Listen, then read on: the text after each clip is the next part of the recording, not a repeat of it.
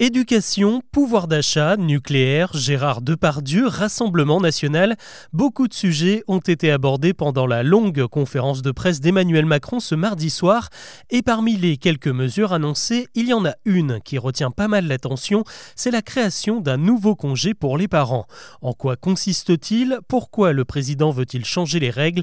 Avant d'aborder les autres infos du jour, c'est le sujet principal qu'on explore ensemble. Bonjour à toutes et à tous et bienvenue dans Actu le podcast qui vous propose un récap quotidien de l'actualité en moins de 7 minutes. C'est parti c'est une promesse qui date déjà d'il y a plusieurs mois. En novembre dernier, la ministre des Solidarités annonçait l'arrivée prochaine d'un nouveau congé pour permettre aux parents de mieux s'occuper de leurs enfants.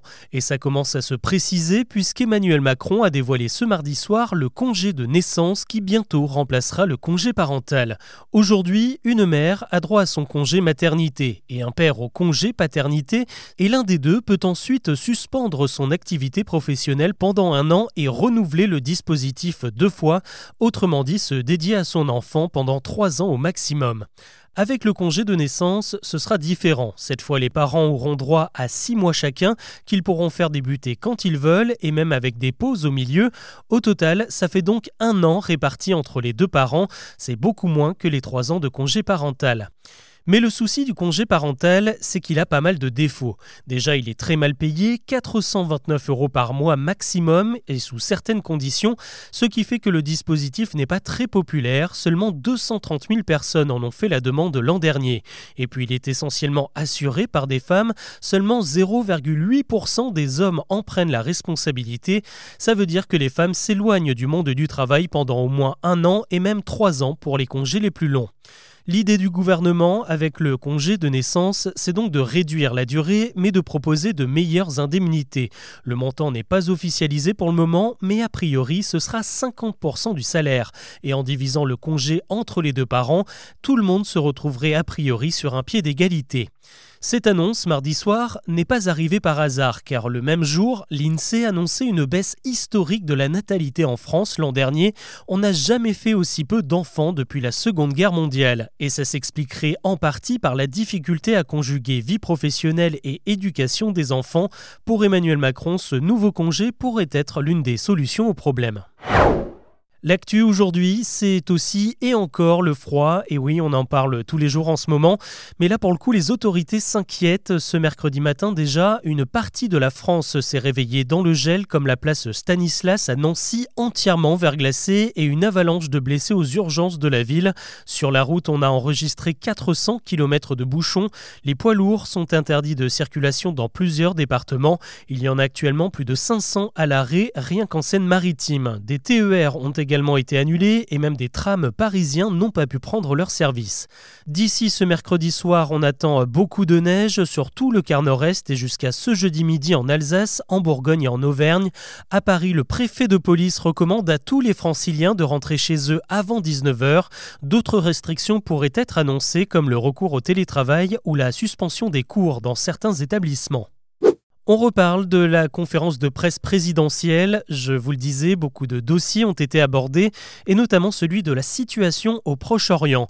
Une promesse qui avait été faite, c'est la tenue d'une cérémonie en hommage aux victimes du Hamas lors de l'attaque du 7 octobre. Elle aura bien lieu, ce sera le 7 février pour honorer la mémoire des 41 Français qui y ont perdu la vie. Avant cela, pour Emmanuel Macron, la priorité, c'est d'obtenir un cessez-le-feu à Gaza et le respect du droit humanitaire. Après plus de 100 jours, le conflit a fait plus de 24 000 morts d'après le dernier bilan du Hamas. Ils ont posé leur toque pour prendre leur plume. Des centaines de cuisiniers ont publié ce mardi un manifeste pour protester contre la loi immigration, un texte qui, selon eux, met en danger toute la profession qui dépend énormément de la main-d'œuvre étrangère et qui est aussi une chance pour réussir à s'intégrer en France. Ils s'inquiètent des conditions durcies pour obtenir des papiers qui pourraient encore aggraver la pénurie. 200 000 postes sont à pourvoir encore dans le secteur. Parmi les signataires, on retrouve plusieurs chefs étoilés, voire triplement C'est le cas d'Olivier Rollinger ou encore Mauro Colagreco qui officie au Mirazur, élu meilleur restaurant du monde. Et il n'y a pas que la cuisine française qui rayonne à travers le globe. Après des années passées dans l'ombre de Peugeot, le constructeur automobile Renault redevient la marque française la plus vendue sur la planète. Plus d'un million et demi de véhicules écoulés l'an dernier et des ventes en hausse de 10%. Ce succès repose sur le carton de la Clio et de nombreux modèles hybrides et électriques de la gamme Arcana, Espace ou encore Mégane. Les utilitaires ont aussi beaucoup séduit à l'étranger. Une petite info, si vous écoutez ce podcast sur un iPhone dans les transports parisiens, ça y est, ça se précise, le Pass Navigo devrait enfin être disponible sur les appareils Apple au printemps.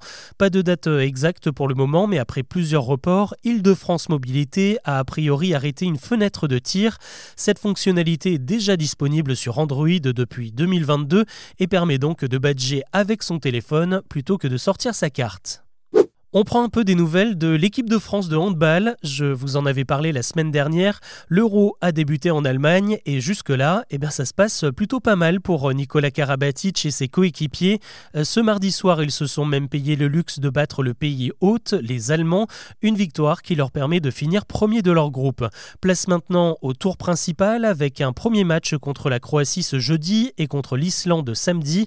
Par chance, les poids lourds du handball comme le Danemark, la Suède et la Norvège s'affrontent tous dans l'autre partie du tableau. On termine avec euh, la très bonne forme du cinéma français à l'étranger. Le bilan vient de tomber, les productions tricolores ont fait plus de 34 millions d'entrées dans le monde l'an dernier, c'est quasiment 40% de plus qu'en 2022. Le plus gros carton, c'est le film d'animation Miraculous qui a même fait 7 fois plus d'entrées qu'en France. Les aventures de Ladybug et Chat Noir ont notamment conquis le public russe. Parmi les autres locomotives, il y a Astérix et Obélix, l'Empire du Milieu de Guillaume Canet et un autre film d'animation Patty et la colère de Poséidon. Le biopic de Jeanne Dubarry avec Johnny Depp a aussi trouvé preneur, tout comme la nouvelle adaptation des Trois Mousquetaires. Voilà ce que je vous propose de retenir de l'actu aujourd'hui. On se retrouve demain pour un nouveau récap.